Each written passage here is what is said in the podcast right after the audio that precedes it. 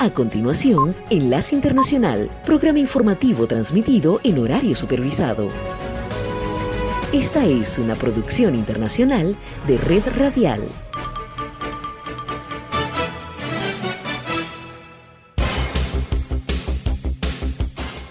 Aquí comienza Enlace Internacional. Saludos a nuestra audiencia en Caracas, Venezuela y el mundo, a través de nuestra frecuencia Sintonía 1420 AM y en Soy Ángela Montilla en la presentación. Bienvenidos.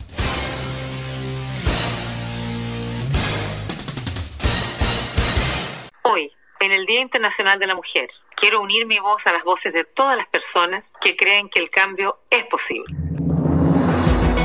En este Día Internacional de la Mujer, la Organización de las Naciones Unidas invoca el lema para el 2022, Igualdad de género hoy para un mañana sostenible, y tiene un enfoque en el cambio climático, ya que según informes de esta entidad, son las mujeres y niñas las que más padecen la crisis climática que afronta el planeta y ahonda las existentes desigualdades de género, ya que en muchas sociedades son ellas las encargadas de proveer el alimento, agua y suplir las necesidades básicas de sus familias. Antonio Guterres, secretario general de la ONU, destacó el papel de la mujer en estos tiempos.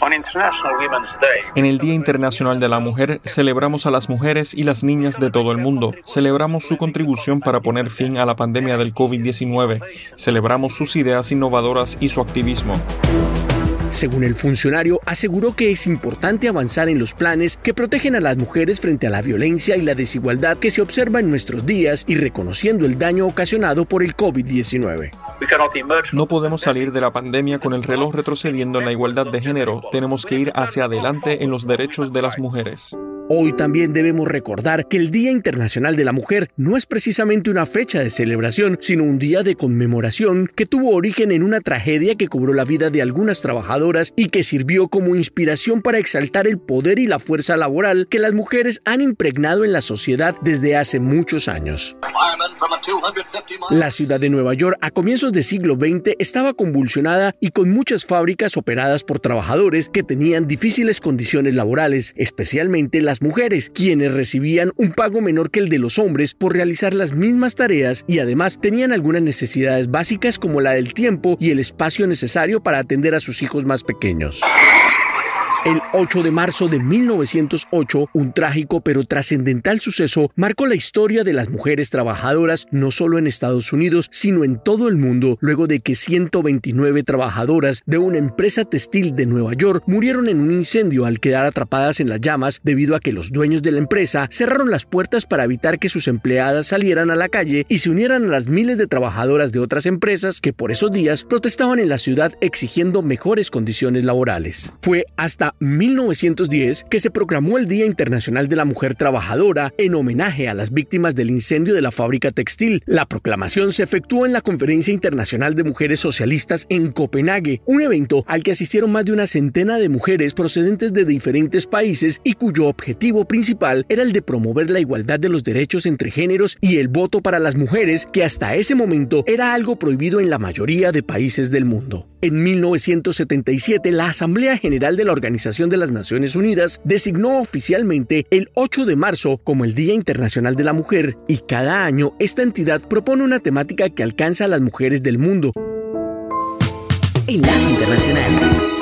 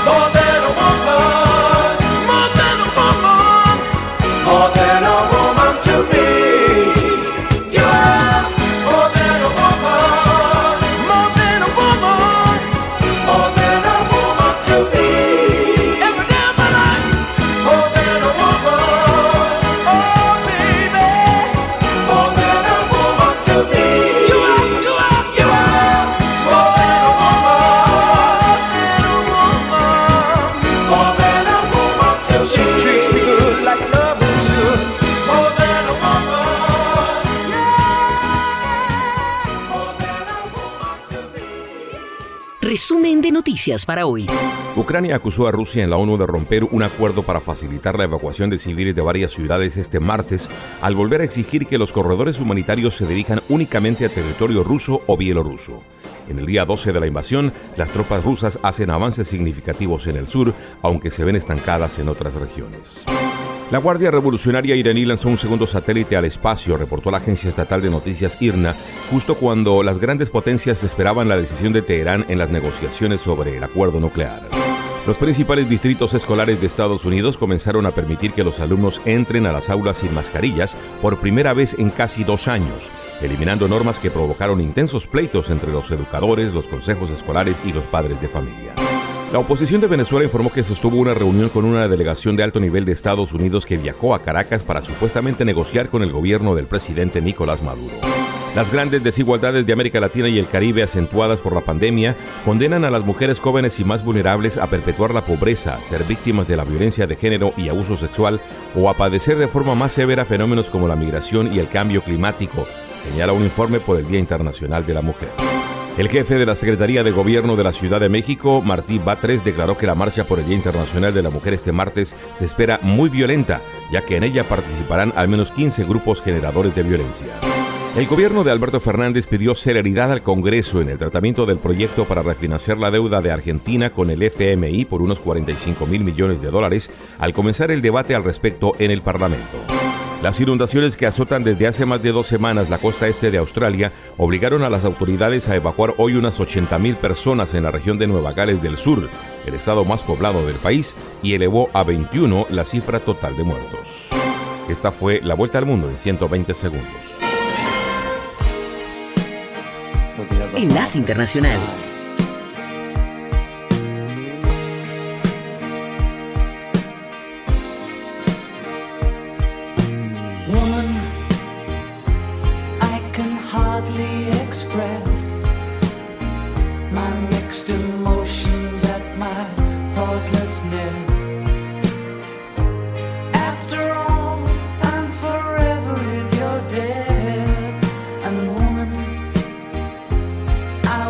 try to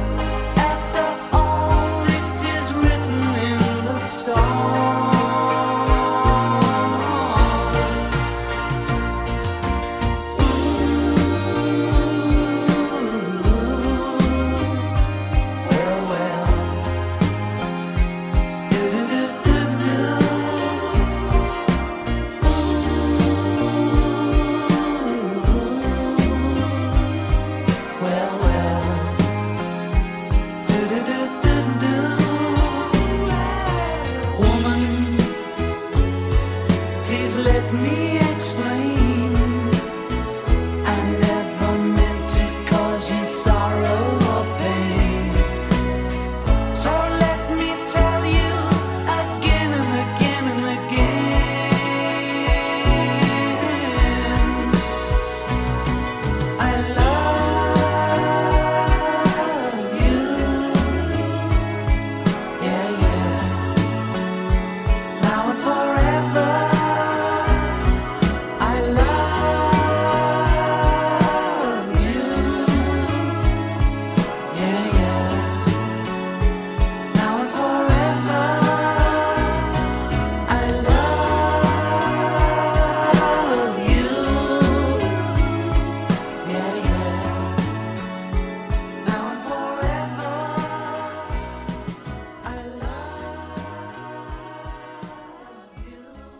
Enlace Internacional con Estados Unidos. El secretario de Estado Anthony Blinken prometió este lunes a Lituania la protección de la OTAN y el apoyo estadounidense al iniciar una gira por los países bálticos en medio de la crisis suscitada en la región por la invasión rusa a Ucrania. Las antiguas repúblicas soviéticas, Letonia, Lituania y Estonia, forman parte de la OTAN y Blinken busca asegurarles que serán protegidas en caso de que Rusia decida ampliar su ofensiva. Estamos fortaleciendo nuestras defensas de tal manera que nosotros y nuestros aliados estemos preparados, declaró Blinken, enfatizando que el compromiso de Estados Unidos hacia el pacto de defensa mutua de la OTAN es sacrosanto. Defenderemos cada pulgada de territorio de la OTAN si es atacado expresó el diplomático. Nadie debe dudar de nuestra preparación. Nadie debe dudar de nuestro empeño. Los recuerdos del régimen soviético siguen frescos en los países bálticos y desde la invasión de Ucrania, la OTAN ha tomado rápidas medidas para afianzar su flanco oriental y Washington ha prometido más apoyo. Así lo destaca AP. Blinken inició su gira por los Bálticos en Vilna, donde el apoyo a la resistencia ucraniana es palpable. Varios negocios, autobuses y dependencias públicas portan carteles de solidaridad con Ucrania. Enlace Internacional con la Música.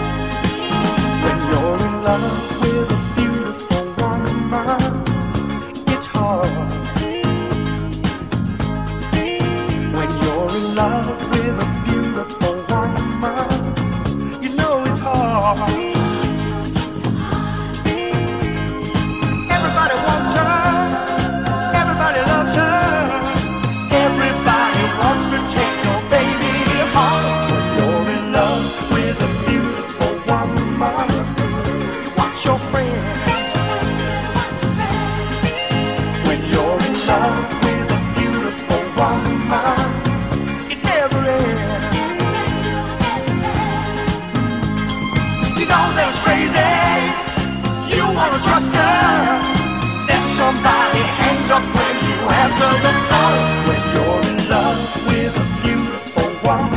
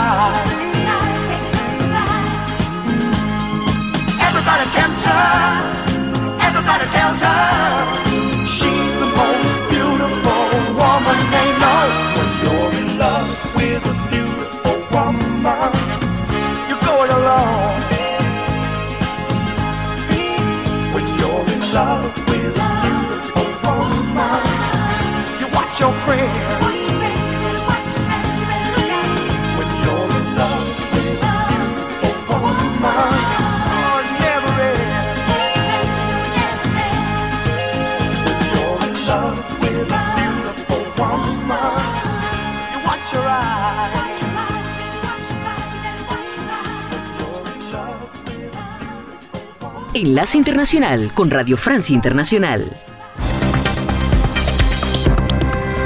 Andreina Flores. Rusia anuncia una tregua en cinco ciudades ucranianas para facilitar la evacuación de civiles. Ucrania aún no confirma oficialmente la aceptación de estos corredores humanitarios. La guerra en Ucrania tendrá un impacto inevitable en América Latina, dice Naciones Unidas. Los mercados de minerales, energía y trigo, entre otros, sufrirán importantes aumentos de precio. Hoy es 8 de marzo, Día Internacional de la Mujer, y analizaremos cómo viven esta jornada las mujeres ucranianas en tiempos de guerra. Gracias por escucharnos a través de rfimundo.com. Bienvenidos. Esto es Radio Francia Internacional. Rusia anunció en la noche de ayer eh, una serie de treguas locales en diferentes ciudades de Ucrania con el objetivo de evacuar a los civiles. Se estima que Moscú habría trazado nuevas rutas para esta evacuación, ya que los corredores propuestos el día de ayer que salían hacia Rusia y Bielorrusia fueron totalmente rechazados por Ucrania. Ya está con nosotros en nuestros estudios eh, nuestro compañero Carlos Herranza para darnos los últimos detalles sobre esta decisión de Rusia. Carlos, buenos días. ¿Qué se sabe hasta ahora? Se reina las autoridades ucranianas. Han anunciado esta mañana un nuevo corredor humanitario en la ciudad de Sumi, a unos 350 kilómetros al este de Kiev, donde un ataque ruso ha causado esta noche al menos nueve muertos, entre ellos dos niños. En estos momentos, el primer convoy ya debía haber salido hace más de una hora, según ha anunciado por televisión la viceprimera ministra de Ucrania, Irina Bershuk. Moscú, por su parte, que había ofrecido hasta ahora a Kiev la salida de ciudadanos hacia territorio ruso y bielorruso, ha asegurado este martes que la evacuación desde Sumi y también desde Mariupol podría hacerse hacia otras partes de Ucrania. Parece que en el decimotercer día de invasión el compromiso sobre las rutas de salida de civiles podría dar algunos resultados si se confirman durante la jornada. Por su parte, Naciones Unidas asegura que entre hoy y mañana se sobrepasarán la barrera de los dos millones de refugiados. El presidente ucraniano Volodymyr Zelensky ha advertido esta noche a Estados Unidos y a la Unión Europea de que la ambición de Putin no se detendrá con la invasión de Ucrania, insiste en pedir una zona de exclusión aérea y asegura que se quedará en Kiev sin miedo.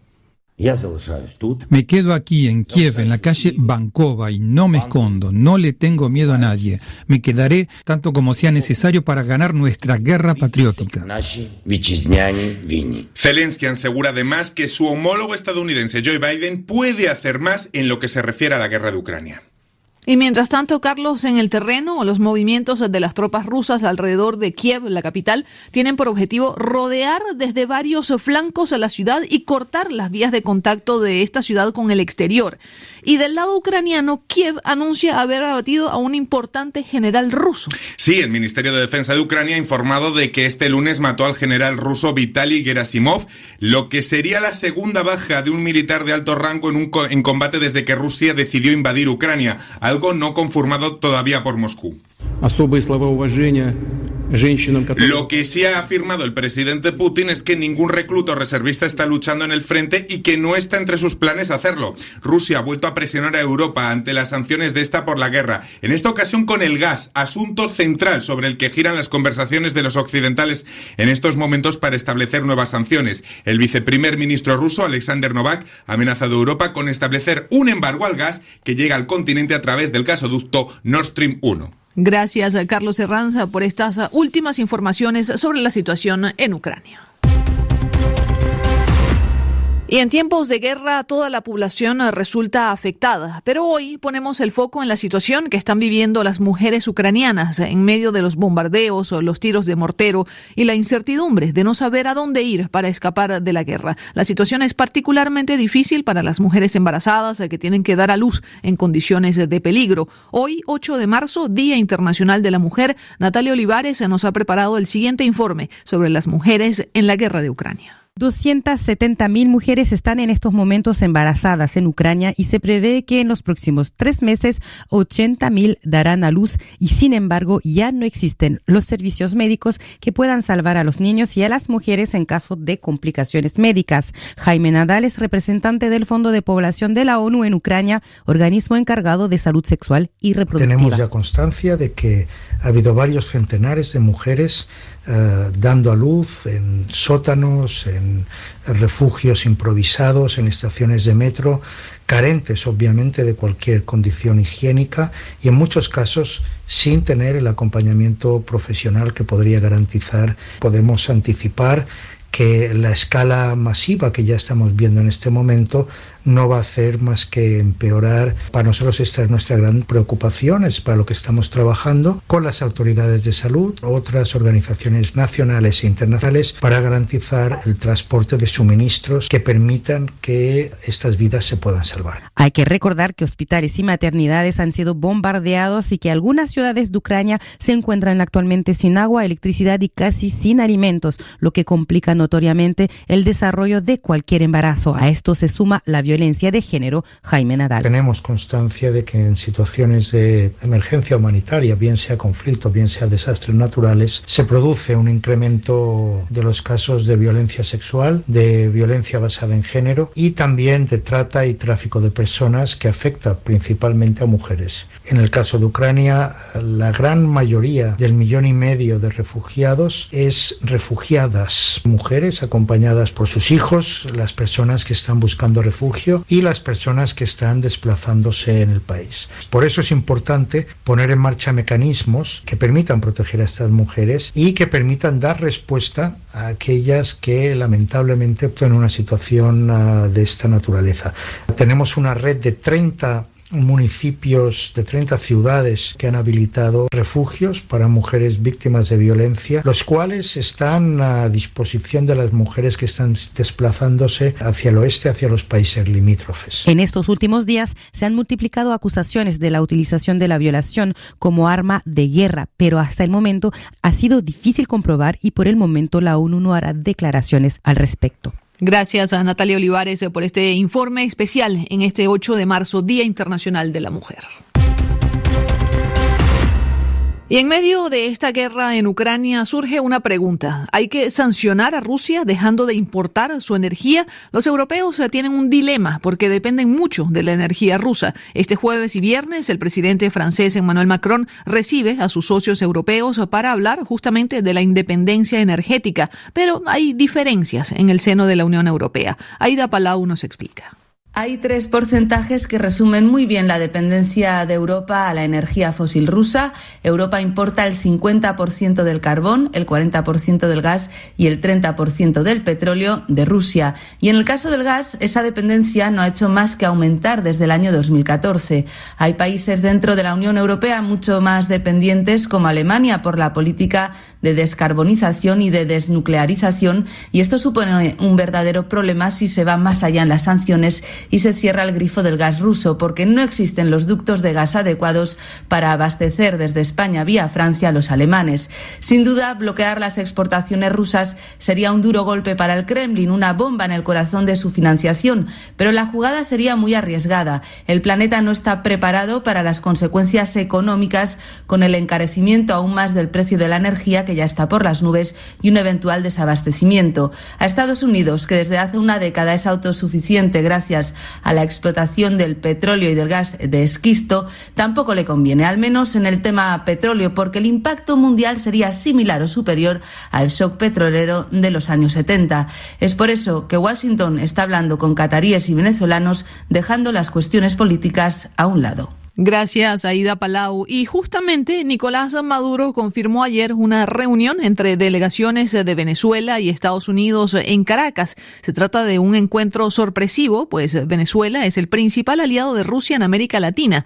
Caracas y Washington, además, no tienen relaciones diplomáticas. Esta reunión es, de hecho, la primera de alto nivel entre representantes del gobierno de Maduro y la Casa Blanca en mucho tiempo. La razón de este giro espectacular sería que, en razón de la guerra en Ucrania, Estados Unidos necesita volver a comprar petróleo venezolano. Los detalles con Asbel López. En 2019, Washington impuso una batería de sanciones que impiden a Venezuela negociar su crudo en el mercado estadounidense, lo que fue un duro golpe para Caracas, pues representa el 96% de los ingresos del país.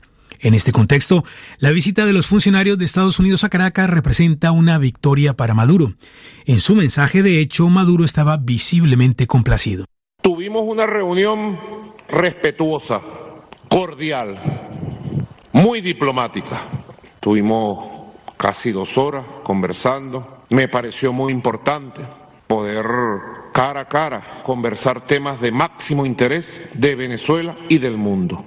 Y yo ratifico, como le dije a la delegación, toda nuestra voluntad para desde la diplomacia, desde el respeto, y desde la máxima esperanza de un mundo mejor, nosotros poder avanzar en una agenda que permita el bienestar y la paz de nuestra región. Según el New York Times, el objetivo de esta reunión es el supuesto interés de Washington en reemplazar parte del petróleo que le compra actualmente a Rusia con el que dejó de comprarle a Venezuela.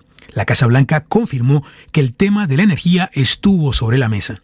Las eventuales sanciones al crudo ruso podrían beneficiar entonces al crudo venezolano. Gracias, Asbel López. Y Naciones Unidas eh, también se muestra preocupada por el impacto que la guerra en Ucrania pueda tener en América Latina, especialmente en los mercados de materias primas. La Comisión Económica para América Latina y el Caribe, la CEPAL, organismo dependiente de la ONU, advierte que el golpe se sentirá en el precio de los minerales, hidrocarburos, transporte, energía, maíz, trigo, entre otros productos. Escuchemos a la secretaria general de la CEPAL, Ana Bárcena. El impacto va a ser muy duro porque vamos a tener un impacto directo en minerales, hidrocarburos, energía, en maíz, en trigo. Estos precios de los alimentos y de la energía van a aumentar. Y va a haber, yo diría, dos velocidades en realidad. Uno son los países que exportan hidrocarburos y que exportan alimentos en nuestra región, trigo, por ejemplo, pues van a tener un cierto beneficio, pero los importadores netos van a tener un, gran problema. ¿Qué es lo que nos preocupa, yo creo? Y es el traslado de estos mayores precios en los hogares, ¿verdad? O sea, porque va a haber aumentos en los precios de los combustibles, en los precios de los alimentos,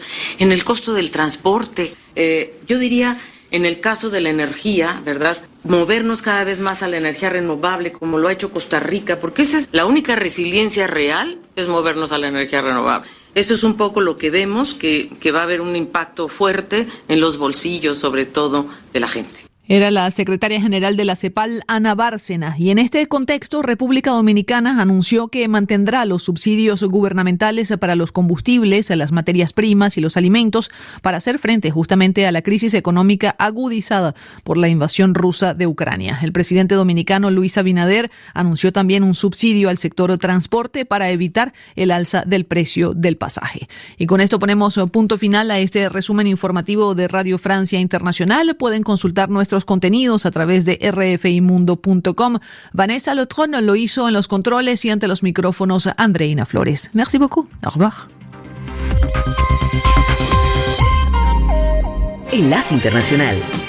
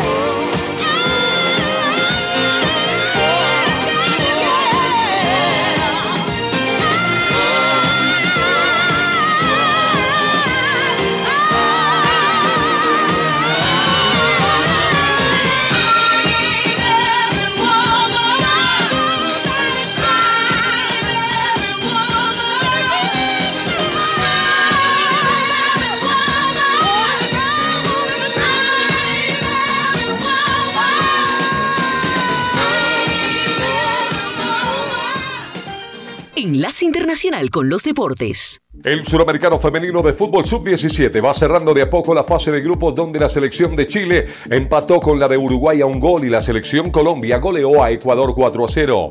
Hoy se enfrentarán las selecciones de Venezuela y Bolivia y a segunda hora lo harán las selecciones de Paraguay y Brasil.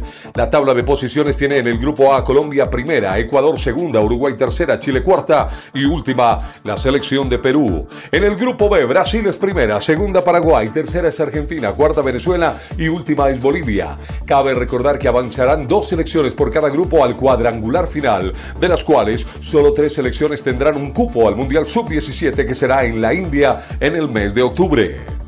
La FIFA anunció que adoptó una serie de normas temporales de empleo e inscripción de jugadores y entrenadores extranjeros en Ucrania y Rusia, por lo que los contratos de estos quedarán suspendidos hasta el 30 de junio para que puedan fichar por cualquier club.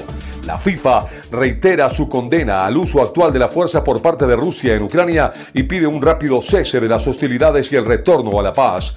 Para que esta excepción sea aplicable, y para proteger la integridad de las competiciones, la inscripción en el nuevo club debe producirse antes del 7 de abril o en la misma fecha. Así lo precisa la FIFA, que agrega que para proteger aún más la integridad de las competiciones, los clubes tendrán derecho a inscribir un máximo de dos jugadores que se hayan beneficiado de dicha norma. La Copa Sudamericana inicia hoy con los partidos de fase previa a ida y vuelta entre equipos del mismo país. Los primeros en hacerlo son estudiantes de Mérida y Metropolitano de Venezuela, Royal Party y Oriente Petrolero de Bolivia, Sol de América y General Caballero de Paraguay, Cienciano y Melgar del Perú, Ñublense y Unión La Calera de Chile. La Liga de Campeones del Fútbol Europeo también tendrá acción con los partidos de vuelta de los octavos de final para conocer los ocho clasificados y disputar la siguiente ronda de cuartos de final. Lo harán mañana Bayern Múnich de Alemania con Salzburgo de Austria y Liverpool de Inglaterra con Inter de Milán. La segunda etapa de la París-Niza fue ganada por el neerlandés Fabio Jacobsen del equipo Quick Step, imponiéndose con autoridad sobre el belga Wood van Aert del Jumbo Visma. La etapa estuvo marcada por el viento y los abanicos en la que logró mantenerse líder el francés Christophe Laporte del Jumbo Visma. Hoy se corre la tercera etapa entre Vierzot y Thun-le-Palestel de 190.8 kilómetros de recorrido. Es escarpado el terreno y final en repecho que puede deparar alguna sorpresa. Y en la Tirreno Adriático, el triunfo de la crono de la primera etapa fue para el italiano Filippo Gana del Ineos, segundo Renko Ebenepol del Quickstep y tercero Tadej Pogachar de la escuadra de los Emiratos. La segunda etapa de la carrera de los dos mares se corre hoy en un recorrido de 219 kilómetros entre Camoire y Sobilice. Enlace Internacional.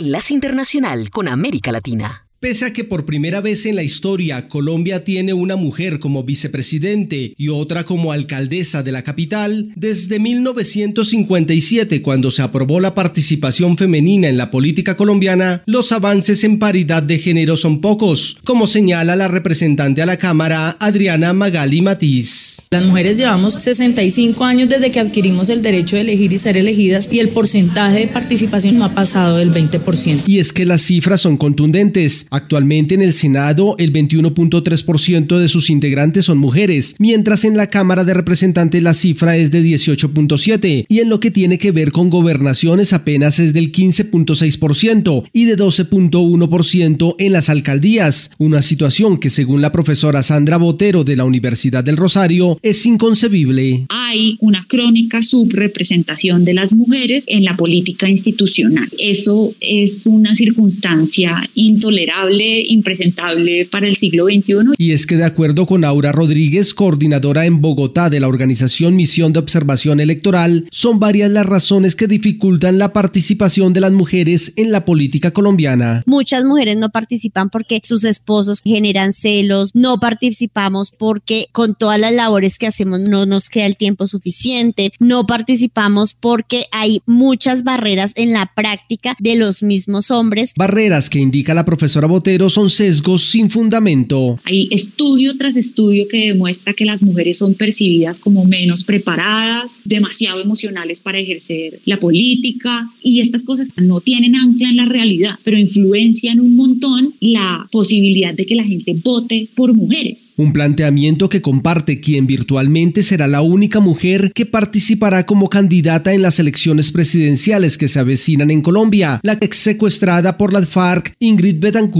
si en Colombia solo se hace política con maquinarias y las maquinarias son fundamentalmente de hombres, pues también la maquinaria hace que la mujer no llegue a los puestos de mando en la política. Entre tanto, la analista Aura Rodríguez añade que otro factor que limita la participación femenina viene de los mismos partidos políticos. Donde se promueve más la participación de los hombres, así se diga una cosa contraria, porque han sido los hombres los que históricamente han hecho parte de los partidos. Pese a que una ley de la República ordena que en los cargos directivos del Estado haya una participación mínima de las mujeres del 30%, la norma no aplica para los cargos de elección popular. La profesora Botero cuestiona que en el Congreso se han hundido varios proyectos que promueven la paridad de género obligatoria en las listas a cuerpos colegiados. Hacer las reformas institucionales que garantizarían la paridad es una cosa que supone que usted va a soltar un poquito de su poder. En general, los congresistas no quieren hacer reformas que suponga que ellos tienen que ceder algunas de sus prerrogativas. Sin embargo, la analista Aura Rodríguez indica que en las elecciones legislativas previstas para el 13 de marzo, las listas incluyeron el denominado esquema cremallera, pero esto aún no es prenda de garantía. Podemos ser más candidatas, pero a la hora de votar, las personas en general votan mayoritariamente por hombres porque aún se tienen unos altos grados de desconfianza hacia el papel de las mujeres. No obstante, las diferentes circunstancias que impiden una mayor participación de la mujer en política, las analistas entrevistadas por La Voz de América coinciden en que esta tendencia se puede revertir en un futuro no muy lejano, como indica la profesora Botero. Yo creo que hay un montón de energía en las generaciones jóvenes y no solo energía, sino fuerza de coordinación y trabajo de base. Entonces las décadas que vienen van a ser de cambio profundísimo y en el que esas mujeres jóvenes van a jugar roles muy protagónicos porque tienen otro chip en la cabeza. Colombia este año enfrenta las elecciones de Congreso y Presidencia de la República, en las que se espera que la participación femenina tenga un sensible aumento. Y ahora los dejo con Gisela Jacome y el panorama desde Ecuador.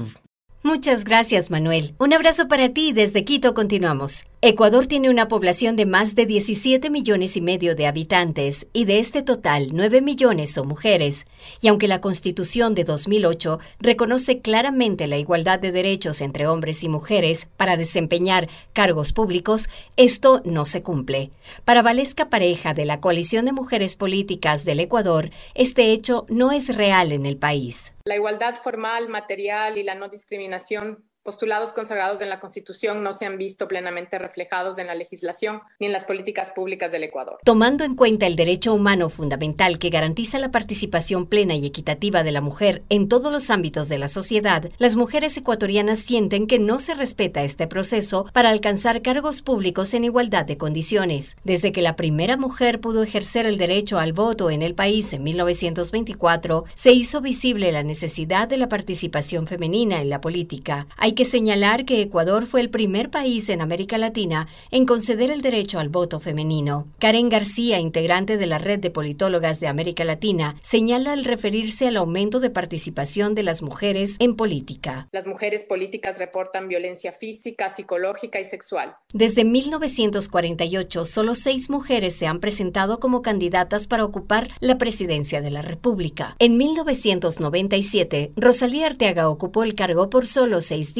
después de la destitución del entonces presidente Abdalá Bucarán, hecha por el Congreso de ese entonces, que lo declaró incapaz para gobernar por un problema mental. Arteaga fue depuesta por el presidente de la Asamblea Nacional, Fabián Alarcón, debido a un vacío constitucional en la Carta Magna de 1978 que no especificaba la sucesión presidencial, por lo que Alarcón, en ese momento presidente de este cuerpo legislativo, asumió la presidencia de la República de Ecuador. Y aunque ella apeló la decisión, la Corte Constitucional declaró que debía abandonar el cargo. Por su parte, la ex vicepresidenta Arteaga argumentó años más tarde que su destitución se debió a su condición de mujer y que sus colegas no quisieron reconocer su derecho constitucional de asumir la presidencia del país. Las alcaldías han sido las que más mujeres candidatas han tenido, especialmente en la costa ecuatoriana, y ese es el caso de Cintia Viteri, alcaldesa de la ciudad de Guayaquil, quien expresa que cuando una persona entra en política debe estar dispuesta a lo que puede golpearle. Cuando uno está en política, debes saber que te subes a un ring. Así como tú das golpes, tienes que aprender a recibir golpes también y tienes que saber levantarte. Rocío Rosero, de la Coalición de Mujeres Políticas de Ecuador, expresa por qué no se cumple con la cuota que señala el Código de la Democracia del 50% como condición de paridad. Los grupos tradicionales instalados en el espacio político se ven amenazados por su participación en la toma de decisiones. A pesar de no lograr la equidad en la representación política, las mujeres continúan educándose en la academia para estar preparadas y enfrentar los retos de la sociedad que marca una clara tendencia machista, sobre todo al momento de ejercer cargos públicos. En el último año, un caso que se considera extraordinario es que una mujer indígena lidera el Parlamento ecuatoriano. Guadalupe Llori, presidenta de la Asamblea Nacional de Ecuador y asambleísta del movimiento indígena Pachacutic, destaca que la política está cambiando, pues haber llegado a ese cargo y el ser mujer indígena la llena de compromiso. Hoy se reconoce a la mujer como sujeto político. Una vez más, reivindicamos nuestros derechos. Actualmente, 6 de cada 10 estudiantes universitarios en el país son mujeres. Un escaso número, 0,3%, se dedica al estudio de las ciencias políticas, pues consideran que es un área en la que hay demasiada influencia masculina y se menciona que en el desempeño de cargos públicos hay demasiada corrupción. Enlace Internacional.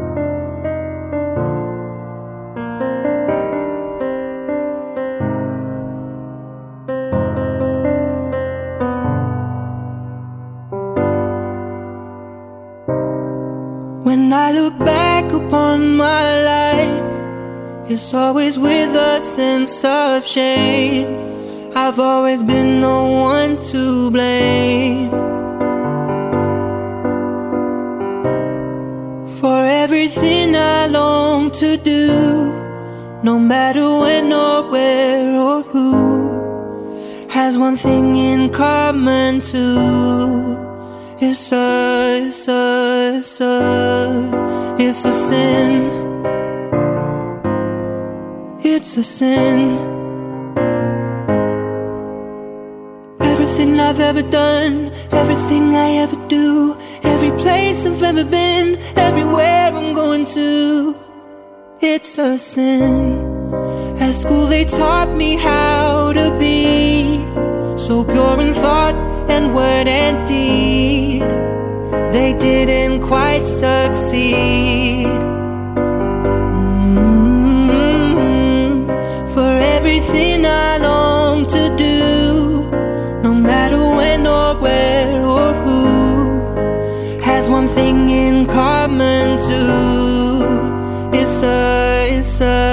sir, it's a sin.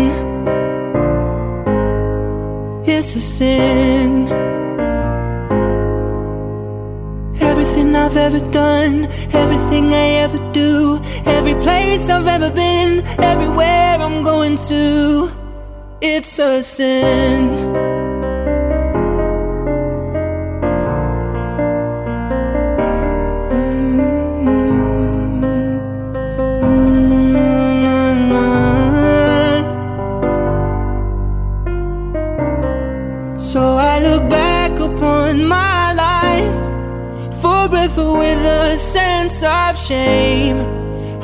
Always been the one to blame Mm,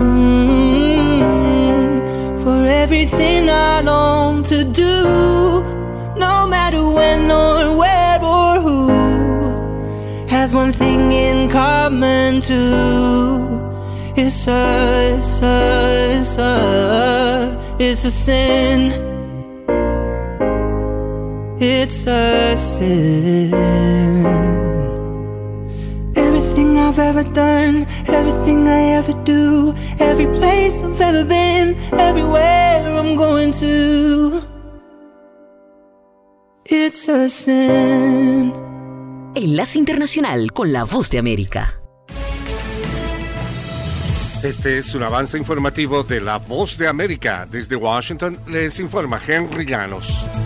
La Casa Blanca confirmó el viaje de una delegación a Venezuela para sostener un encuentro con representantes del régimen. Nos informa Jorge Agobián. Estados Unidos continúa buscando soluciones para sustituir la importación de petróleo ruso, mientras revisa los riesgos económicos de imponer sanciones a la industria energética de Moscú. En esa búsqueda, el gobierno socialista de Venezuela, que en teoría no es reconocido por Washington, tiene un espacio, específicamente el petróleo de Venezuela. La Casa Blanca aseguró que son conversaciones en curso y prefirió no adelantarse los resultados. Según varias fuentes, Estados Unidos podría estar buscando reactivar la importación de petróleo venezolano en lugar del ruso. Jorge Agobián, Voz de América, Washington. La Casa Blanca confirmó que la reciente visita de funcionarios de la administración del presidente Joe Biden a Venezuela estuvo relacionada, entre otros asuntos, con la seguridad energética en el marco de las posibles sanciones a exportaciones rusas de crudo, según informó la portavoz Jen Psaki. Con respecto a Venezuela, el propósito del viaje de funcionarios de la administración era discutir una variedad de temas incluida la seguridad energética, pero también para abordar el estado y la salud de los estadounidenses detenidos, comentó la portavoz en rueda de prensa. Sin embargo, expertos estiman que una negociación entre los gobiernos de Venezuela y Estados Unidos no será una tarea fácil. La posibilidad de una reunión trilateral convocada por la Agencia Internacional de Energía Nuclear podría ser factible en cualquier momento luego de que Rusia respaldó la idea del jefe del organismo de control atómico de la ONU, Rafael Grossi, para dialogar con representantes de Ucrania y garantizar la seguridad de las instalaciones nucleares durante la invasión de Rusia a ese país. El embajador ruso ante esta agencia internacional, Mikhail Ulyanov, dijo a los periodistas hoy, sin embargo, que no están de acuerdo en realizar la reunión en Chernóbil, como planteó Grossi. Creo que no es el mejor lugar para la reunión. Hay numerosas capitales en el mundo, dijo. En tanto, la crisis de los ucranianos que abandonaron el país, según la Agencia de las Naciones Unidas para los Refugiados, ACNUR, alcanza ya a 1.730.000 personas. Filippo Grandi, el alto comisionado de la ONU para los refugiados, dijo el fin de semana que esta crisis es la que más rápidamente aumenta en número desde la Segunda Guerra Mundial y expresó sus temores de que este masivo éxodo alcance a cuatro millones de ucranianos. En tanto, el Papa Francisco habló de esta situación el domingo en la Plaza de San Pedro en el Vaticano frente a miles de feligreses católicos que portaban banderas de Ucrania, afirmando que en ese país corre un río de sangre y lágrimas que no es solo una operación militar, sino una guerra que siembra muerte, destrucción y miseria, que provoca un éxodo de madres y niños y aprovechó para agradecer a quienes los reciben.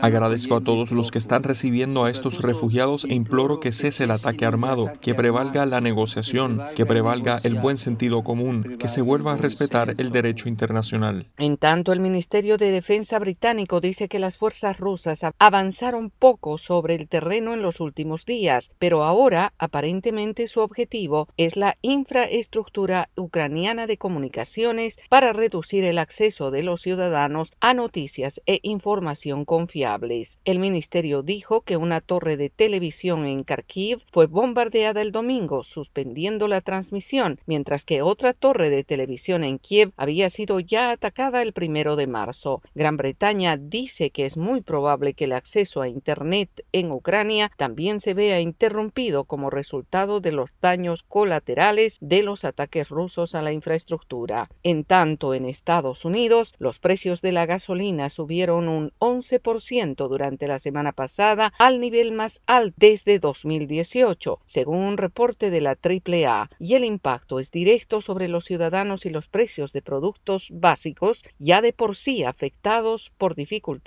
en la cadena de suministro. Yoconda Tapia, Voz de América, Washington.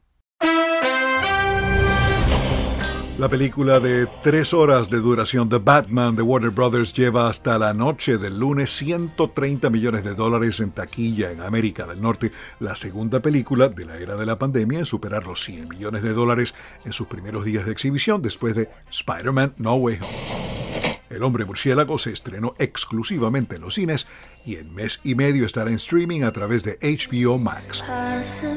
El protagonista de The Batman es el mismo actor de las películas Twilight, Robert Pattinson, acompañado en esta ocasión por Paul Dano como el acertijo, Zoe Kravitz como Gatúbela, Andy Serkis como el mayordomo de Bruno Díaz, Alfred Pennyworth y Colin Farrell como el pingüino. En el último medio siglo, al defensor de Ciudad Gótica lo han interpretado en la pantalla grande Christopher Nolan, Ben Affleck, George Clooney, Val Kilmer y Michael Keaton, no necesariamente en ese orden, y Adam West en la televisión y el cine. En la década de los años 60 era un ritual sentarse a ver la tele en las mañanas de los fines de semana para entretenerse con los superhéroes. Superman comenzó a publicarse en suplementos de DC Comics, de ahí pasó a la radio y años después a la televisión y el cine. La nueva película de Spider-Man No Way Home con Tom Holland está actualmente en cuarto lugar de la taquilla estadounidense. La segunda es Uncharted, también con Tom Holland. La tercera, Dog y la quinta, Muerte en el Nilo, de la que ya comenzó a escribirse el guion de la secuela. Ahora nos vamos a marzo de 1975 cuando Barry Manilow debuta en la Hot 100 con It's a Miracle. Es un milagro, fue escrito por Manilow y Marty Panzer y alcanzó el puesto número 12. El sencillo conquistó la cima de la cartelera adulto contemporáneo. Marzo de 1962, la cantante y actriz Shelley Favares debuta con Johnny Angel. Favares interpretó a Mary Stone en la serie de televisión The Donna Reed Show. Johnny Angel llegó al número uno de la Hot 100 y ha sido versionada por varios artistas, entre ellos Carpenters. Marzo de 1969, la agrupación Blood, Sweat and Tears debuta en las 100 calientes con You've Made Me So Very Happy de su álbum Sangre, Sudor y Lágrimas. La canción alcanzó el puesto número 2. El álbum también incluye variaciones de Gymnopédie del profesor de piano Eric Satie y el tema Spinning Wheel. You've Made Me So Very Happy fue escrito por Barry Gordy, Brenda Holloway, Patrice Holloway y Frank Wilson. Alejandro Escalona, Voz de América.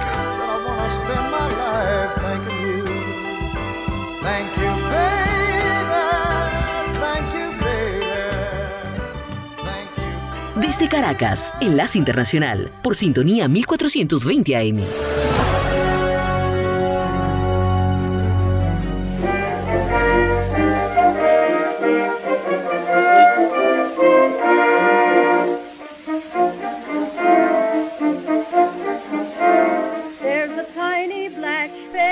8 de marzo 1914. En Alemania, Suecia y Rusia se conmemora por primera vez de manera oficial el Día Internacional de la Mujer Trabajadora y la lucha por su participación en la sociedad y su desarrollo íntegro como persona. Están escuchando Un Minuto para la Historia. En 1977, la ONU proclamó el 8 de marzo como el Día Internacional por los Derechos de la Mujer y la Paz Internacional. Les acompañó Julio César Sepúlveda. Radio Sintonía 1420 AM y Red Radial presentaron Enlace Internacional. Regresaremos mañana con noticias, entrevistas y buena música. Enlace Internacional, síganos en Twitter con arroba cdncall y en internet www.redradial.co. Este programa también puede escucharse como podcast en Spotify, Apple Podcast, Google Podcast o en nuestra página web www.redradial.co. Búscanos en tu plataforma preferida de podcast como Red Radial.